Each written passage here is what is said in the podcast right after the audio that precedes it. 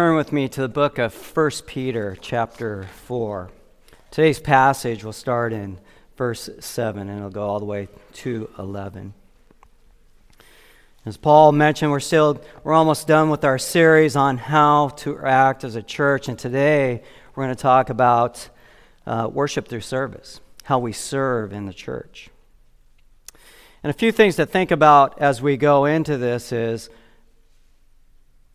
we are the body of Christ, and Christ is the head of the church. And when we think about that, and we biblically look at that, there are two ways to look at that. And there's the universal church, the body of believers throughout the world. And we are a part of that universal church. And it's interesting, I was talking to a friend of mine a while back, and it was a few years ago, and he had went to a conference, and I texted him to see how it was going at this conference, and he said he felt like he was in heaven. And what he meant by this was the fact that he was surrounded by a bunch of believers, that these people had made sacrifices to leave their families for a few days, and also expenses that they had to pay to go hear good Bible teaching and preaching and great music, and all those people there were there because they really wanted to be there. These were just wonderful Christian people, and he felt like he was in heaven. And I know it was kind of interesting the way he put that, because when I've been to conferences and stuff too, it is interesting how you go into this, all these people are there, and they're holding the doors open for you and smiling and acting like you're great friends, even though you don't even know their names, and it's just a beautiful thing. And so this is how the universal church works. When we go on vacation, sometimes my wife and I will visit other churches, and it's just great to go in there and just see the fellowship of believers in the local church, in the communities out there, and just see how that works. So this is the universal church. We are the local church. This is the community of believers in this area that get together weekly and sometimes more than weekly to just be a church family. This family is more involved in lives of each other. It's just a crucial part of our walk with the Lord. And this local church, not only do we gather for worship and prayer and through Bible reading and teaching and songs, we also serve one another too. This is vital to our life as Christians. In 1 Peter chapter 4, 7-11, I'm going to read this, and then we'll go ahead and go into this passage and talk a little bit about it. Again, 1 Peter 4, verse 7. The end of all things is at hand. Therefore, be self-controlled and sober-minded for the sake of your prayers. Above all, keep loving one another earnestly, since love covers a multitude of sins. Show hospitality to one another without grumbling. As each of us has received a gift, use it to serve one another as good stewards of God's varied grace. Whoever speaks as one speaks oracles of God. Whoever serves as one who serves by the strength that God supplies, in order that in everything God may be glorified through Jesus Christ. To him belong the glory and dominion forever and ever. Amen. Please pray with me. Heavenly Father, I am so grateful to come up here and communicate your word, Lord. I just pray, Lord, as we go through this passage, Lord, that there's something important, something vital that we can learn from it, Lord, something that we can take to heart, something that will change our relationships with our brothers and sisters in Christ. I just pray, Lord, as I go through this passage too, that you would keep me from error, Lord, that I am communicating your word the way you would want it to be communicated. And I just thank you for that opportunity. I thank you for your love for us, Lord, that you would just save us from our sins, Lord. We are undeserving of that. We are all sinners. We deserve eternal death because of this, yet you would send your Son, Jesus Christ, to die on the cross for our sins, to live that perfect life, to show us obedience in you. So that alone, Lord, is just the basis of where we start, and then just extends from there. Just thank you for our time together today. In Jesus' name I pray these things. Amen. In this passage, Peter is talking to believers within this province of the Roman Empire at this time. Rome has went through a huge fire. It devastated a good portion of Rome at this time. Many people were killed. And Nero was the emperor of Rome. And he had issues with the way Rome looked. He didn't like it. And he also loved to build. So Nero was taking the blame for this huge fire. And there were some inconsistencies of how this fire started and spread. And so there was a lot of issues about that. And since Nero was taking the blame for that, he decided to offload this blame onto Christians. Christians are already not looked well upon within the Roman Empire at this time because of their sinlessness. They didn't get into the issues that the Romans had, this sensuality, these passions, drunkenness, orgies, as it talks about prior to our passage here. They were involved in this. And Christians wouldn't get involved in this. In fact, it says, when I look at this passage, it goes, in verse 4 it says, and with respect to this they were surprised, meaning that they weren't getting involved with these drunkenness and these orgies and drinking parties and lawlessness, idolatry. And when you did not join them in the same flood of debauchery, they maligned you. They would slander them. So it just seemed easy to blame them for these fires at this time. So Peter's writing to them to encourage them during this struggle, this huge struggle that they were going through at this time. Peter says, he starts out in verse 7, he says, the end of all things is at hand. And what he's referring to is the second coming of Jesus Christ. The first coming, Jesus comes as a baby. The Messiah is the Son of God, the creator of the universe, the sustainer of life, comes as a baby, the form of a human. And he's laid in this manger, this trough. When we think about a trough, we think about just these slimy-nosed cows, this livestock with saliva licking this trough clean of food, and now we lay the Son of God in this trough. So humble. He comes as a suffering servant, and this is how he starts in this world.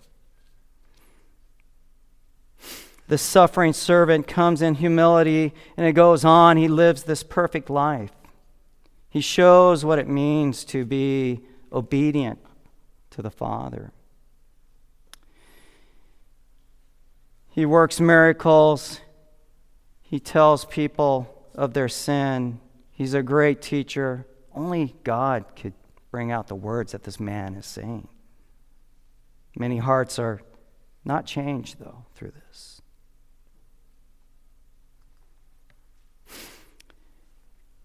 In Philippians 2:8, it goes on and it talks about this. I had a small group of young men, 5th and 6th grade guys, last Wednesday night, and we talked about this particular passage, but this verse in particular. In Philippians 2:8, it says, and it talks again about our Creator, sustainer of life, our forgiver of sins. It says this about him. It says, and being found in human form, he humbled himself, becoming obedient to the point of death.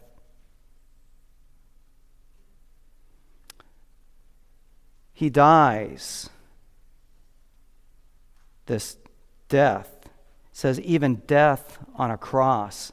This would be a criminal's death. This torture and death would be reserved for the lowest of low of all people out there.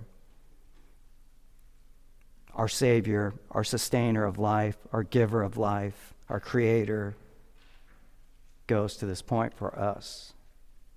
This is huge. So Peter's talking about the second coming of Christ, though. Christ will come a second time. This time, he will be a conquering king. Evil will be destroyed. Justice will be served. The earth will be restored, and God will be victorious at this point. This is huge. And Peter reminds his believers to be prepared for this. Here's a few things to consider as we go through God's word as we think about the second coming of Christ. Luke 18:8 says this, "I tell you, he will grant justice to them quickly. But when the Son of Man returns, how many will he find on the earth who have faith?" 1 John 2:28 says this, "And now, little children, abide in him, so that when he appears, we may have confidence and not shrink from him in shame at his coming." We need to be prepared. Peter's reminding them of this as they are suffering, going through this persecution in Rome. 2 Corinthians 5:9-10 tells us this. "So whether we are at home or away, we make it our aim to please him. For we must appear before the judgment seat of Christ, so that each one may receive what is due for what he has done in the body, whether good or evil." On a more positive note, in 1 John 3:2-3, it talks a little bit more about the second coming of Christ. It says, "Dear friends, now we are children of God, and what we will be has not yet been made known. But we know that when Christ appears, we shall be like him, for we shall see him as he is. All who have this hope in him purify themselves, just as he is pure." Christ is sinless. And the only way that we can be sinless is because of his righteousness. The only way we can be pure is because of his purity. So there is a preparation and an anticipation of Christ's return that Peter is telling these believers at this point. He goes on from there and he says, "Therefore, be self-controlled and sober-minded for the sake of your prayers." He says, "Be eternally minded." The self-controlled thinking, be of sound judgment, fix your mind on holiness. Separate yourselves from sin. You are a holy people. Get away from the sin. Get away from those friendships that lead you away from Christ. It doesn't do you any good. Separate yourself. You're not going to bring people to Christ by being like them. We are a different people. We are holy. And it's obvious back then they were doing this because they were being slandered because of this. But stay the course. And this is all for the sake of your prayers. It says this holy communion with God is not to be distracted with the world or any situation that would get in our relationship with our Lord and Savior. So for the sake of your prayers, be self-controlled and sober-minded.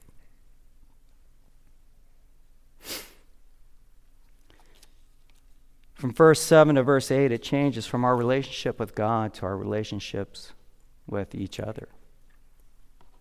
It's kind of interesting when we think about this, the devastation that they're going through and just the troubles that they are dealing with at this time. Peter is reminding them how to deal with this. And he goes into verse 8 and it says this, "Above all, keep loving one another earnestly, since love covers a multitude of sins." We worship with love to one another in the body, and it's just crucial. We know in Matthew 22:37, Jesus says, love the Lord your God with all your heart and all your soul and all your mind. This is so critical. This is first and foremost in what we do in our lives. This is our relationship with the Lord. Love is foundational in our walk, in our Christian life. It's foundational. It's the platform that everything else sits on. Something to remember. And it goes on. This is the first and greatest commandment. The second is like this. Love your neighbor as yourself. All the law, the prophets hang on these two commandments. Everything hangs on these two commandments when we think about love. It's so critical. 1 John 3:15 takes it to a different level even. It says, everyone who hates his brother is a murderer. And it's so difficult. We have difficult relationships with people, but to go to the point of hate,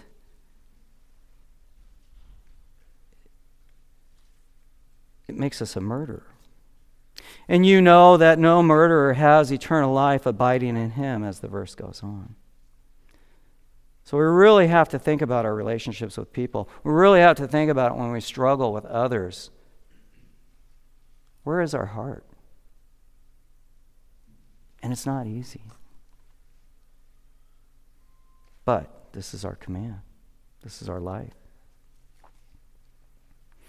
Proverbs 10:12 says, hatred stirs up conflict, but love covers over all wrongs. I was talking about this in the last service, but I think of our brother Andy Craig. And Andy Craig and I worked for many years together in children's ministries. And I just love Andy and his heart for the Lord. His pursuit for holiness was huge. And just a testimony. When we were together at church, there's one thing. But when him and I were out doing what we need to do and working together, you still saw him stay the course, never go off course. And one thing about this, when I think about hatred stirs up conflict, but love covers all wrongs, I think about how we would work together on something, and sometimes things weren't going just right.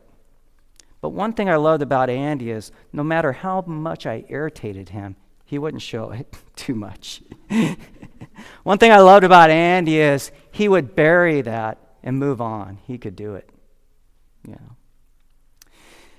One thing I know about Andy is he doesn't go talk to other people about his issues with me. I could tell. There's a way you can tell. Talk to his wife. It's the interaction with somebody's wife that tells you a lot about what they think of you. And his wife always act like I was some kind of superstar or something.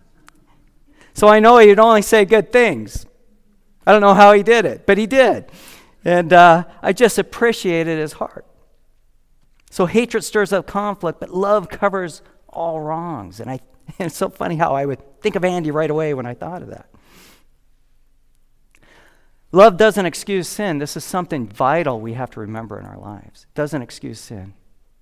In fact, in James chapter 5, verse 20 says, remember this, whoever turns a sinner from his error of their way will save them from death and cover a multitude of sins.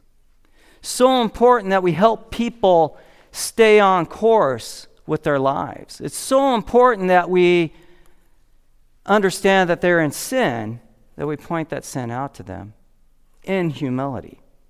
We are all sinners. I think of the passage where Paul writes in 1 Timothy 1:15, he says this, Christ came into the world to save sinners, of whom I am the worst. That's where you can start correction. When you've humbled yourself to the point of the person you're correcting, you can look at them and say, I am worse than you, though. However, brother, however, sister, you're in a path, and it's leading you down the wrong road. And you need help, and you need to understand this. So there's this humility that needs to come before correction. This is why we do church discipline. It's not easy. Unfortunately, through church discipline, there is a system to go through there that makes sense. We go to our brother in sin and we talk to him about that. If he doesn't listen, we take another brother, try to encourage him to change his course. Occasionally, we can't do that, and it comes to that last level. And the whole idea of this is to win that brother back, to change his course. This is done in love. And when we do this discipline, we have to think about this. We have to understand where is our hearts before we go and discipline them. But 2 Timothy 3:16 reminds us that all Scripture is God-breathed and useful for teaching, rebuking, correcting, and training of righteousness, so that the man of God will be thoroughly equipped to do a good work. And part of that is through discipline. We know that sin comes with consequences too. And again, this comes back, it's hard to deal with sin sometimes when it's just so blatant and so wrong. And how do you respond to people sometimes? And again, this comes back to doing a heart check. Is there any bitterness in my heart as I deal with this? I have to think about that. I have to clear the bitterness away. Is there any pride in my heart because they've done a sin that I haven't done? Shouldn't be any pride. I'm a weak wretch myself. I could fall in a moment to any sin out there. I am prey to sin. Is there any selfishness involved in this? And when you can clear that from your heart, you can go in and do the correcting at that point. But I think one thing that we need to remember is earnest love requires earnest humility. Again, that's putting yourself below that person that is in sin. That's understanding that where you're at doesn't put you on a pedestal, make you a judge. God is ultimately the judge. So again, earnest love requires earnest humility. The rest of this passage will show us how love works, and this is through serving. Verse 9 talks about showing hospitality. It says, show hospitality to one another without grumbling. I think this is interesting, without grumbling. And hospitality isn't necessarily just to the body, but it also is to strangers as well as we look at this. Back then, when Peter wrote this, obviously hospitality would have been huge. There's a lot of persecution going on. There's a lot of needs to be met. People probably running from one home, or they're displaced from their home through this fire. They need help. Obviously, when this hospitality has to take place, it's going to strain your resources.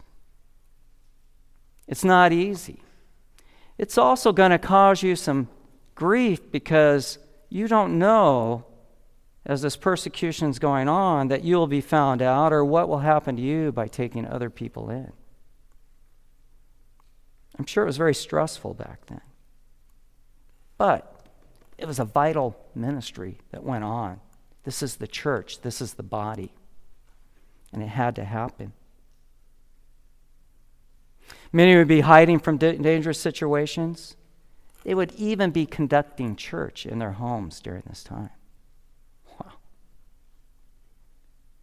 And that would be risky. But it had to be done. Even today, many churches throughout the world go through the same thing. There's so much persecution going on. And they do these home churches, and they secretly do these because, again, of the risk that is involved in this. However, in these areas where this persecution is happening, we hear that the church is growing immensely.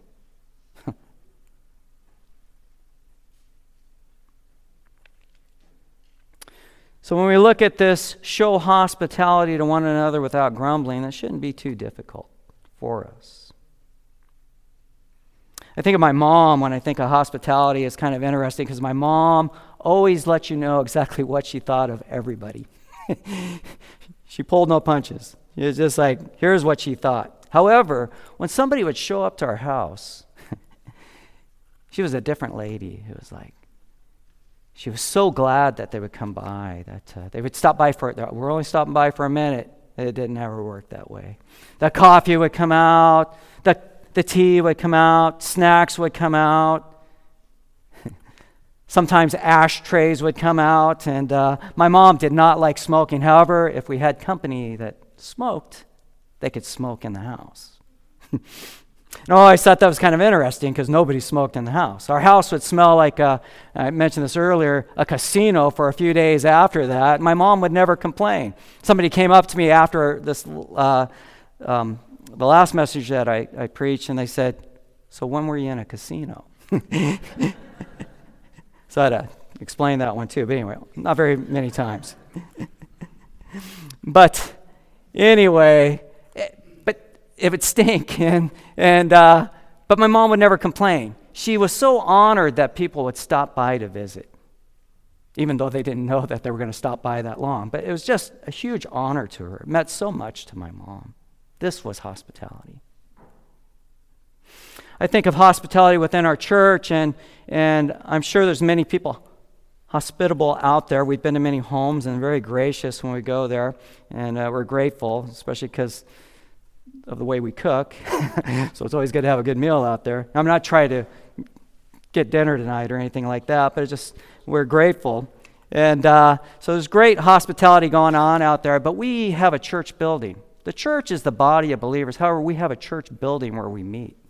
And it is my hope and my prayer that many of you are reaching out to new people that come here, making sure that they are comfortable, that they feel like family when they come here. Again, we have the universal church coming to Kent, to this area. And then we have many coming from different countries to this area to live, but also coming to our church.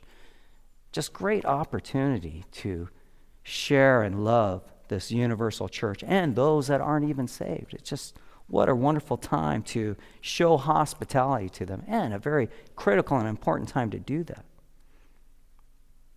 Many people will come here. I try to meet them and say hi to them, and I ask them, what they're looking for in a church, and I always think that they are at the right church when they come here, I let them know that, well, okay, you're looking for a church. I think this is the right one, but I will be praying for you as you're looking for that right church. It's always so important. And I don't know why, but maybe this might not be a good fit. But however, again, as we look at this universal church, this is the body. We want to pray for them, and we want them to find a good church home that is a good fit for them too, even as they're in our area. So just because I think this is the best church, it may not be. However, I have brothers and sisters in Christ that need to find a good church home and to serve. That's hospitality. 10 and 11b, it says, "As each has received a gift, use it to serve one another as good stewards of God's varied grace." This varied grace, there is a list of gifts that we can see in Romans and in 1 Corinthians and Ephesians. There's kind of a list. And some of those gifts we don't use today because that was for that time period, the apostolic age, when the church first started up. We have the full counsel of God right now. So there are some gifts that we don't exercise, we don't use. There's no need. However, there's other gifts and categories that those gifts would fall in. I think if you were here for Sunday school, that discussion went a little further on that. But however, when we talk about being good stewards of God's varied grace, these are there's so many gifts out there, you can't count them, and it's vast. And many won't even know what their gifts are. It's kind of interesting. I was listening to something on John MacArthur on talking about this, and he said that although he teaches, he really doesn't know what his gift is. And so you may not know what your gift is. But that's okay. Goes on, 11, it says, "Whoever speaks as one who speaks oracles of God," this is most likely teaching and preaching. "Whoever serves as one who serves by the strength that God supplies." And again, this is for the body. This is for gifts that we use to serve one another. Each believer is given a spiritual gift. Once you place your faith in the Lord, this gift is going to work its way out of you. Nobody is without a gift. It's something to think about. This supernatural gift is used for a special ministry within the body. And God gives these gifts to take care of His church. He wants you to be a good steward of those gifts as well. It's interesting when I think about our church serving. There was somebody I saw in the prayer chain. Somebody was in the hospital last year, and then they moved into the rehab. And I drive by this rehab place on my way home from work, and I kept thinking, I got to stop by. And I got to check on him. Finally, I stopped by and I checked on him. And in the rehab place, it's a very hectic place. They're trying to take care of people. It was busy there. And so care is kind of limited to what they can do there. It's just a difficult situation. And when I went to see this person, they were so grateful that I stopped by. So gracious to me, you know, in the midst of this chaos, you know. And this has nothing to do with my gift. Anyway, this wasn't a gift. But anyway, but this was the important part. She started listing off the people that had stopped by already to visit her. So many people in this church, in this body, that had stopped by to see her. And she was just so much gratitude and joyful over this. And not only did she list the people that had stopped by, some she listed how many times they had stopped by, and she also talked about what they were doing for her during this as well.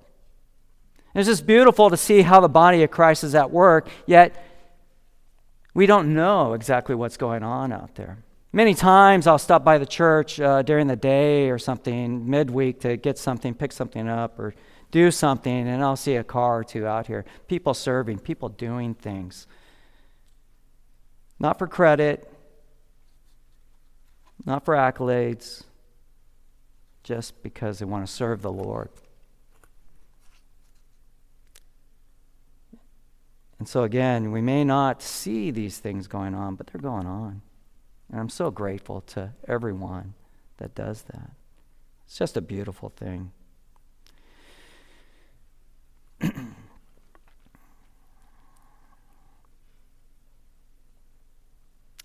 Peter takes these gifts and he splits them up into two categories. He talks about speaking gifts and serving gifts. And again, these gifts don't just stop there. It's just kind of a broad category.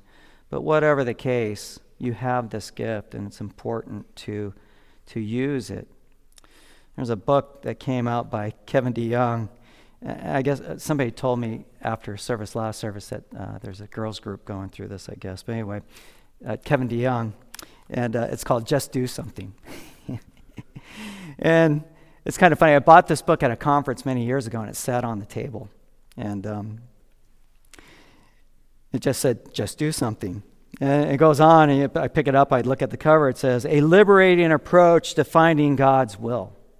Or, how to make decisions without dreams, visions, fleeces, impressions, open doors, random Bible verses, casting lots, liver shivers, I don't know what that is, writing in the sky. Basically, what Kevin DeYoung is saying in here is just do something. And I highly encourage you, if you don't know what your spiritual gift is, pick up this book and leave it sitting on your table.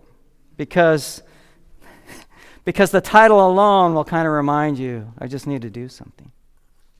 You may not know what that gift is, but do something. Just do something.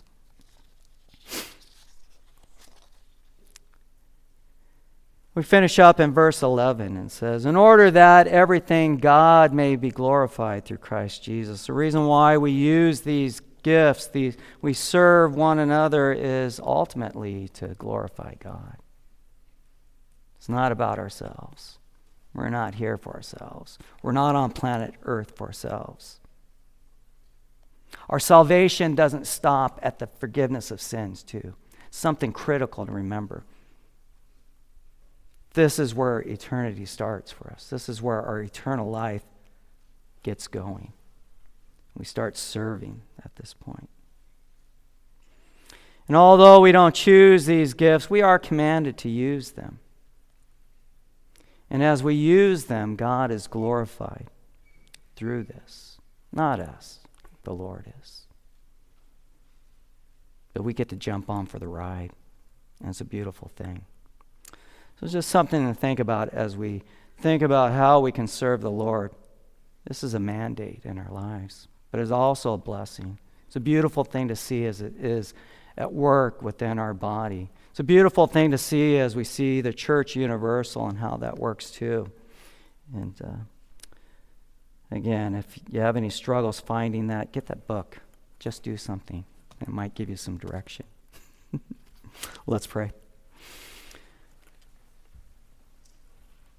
Heavenly Father, just so grateful, Lord, that you would give gifts to us, Lord. I personally have been blessed through those gifts, Lord. Many others have too. And may this church just abound in serving one another, Lord. It's critical. It's a mandate.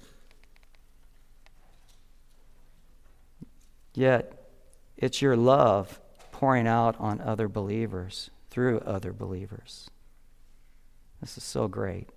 Just pray, Lord, as we consider this, we think about how our lives should be not distracted by the sinful world, Lord. We should be focused on the second coming of Christ.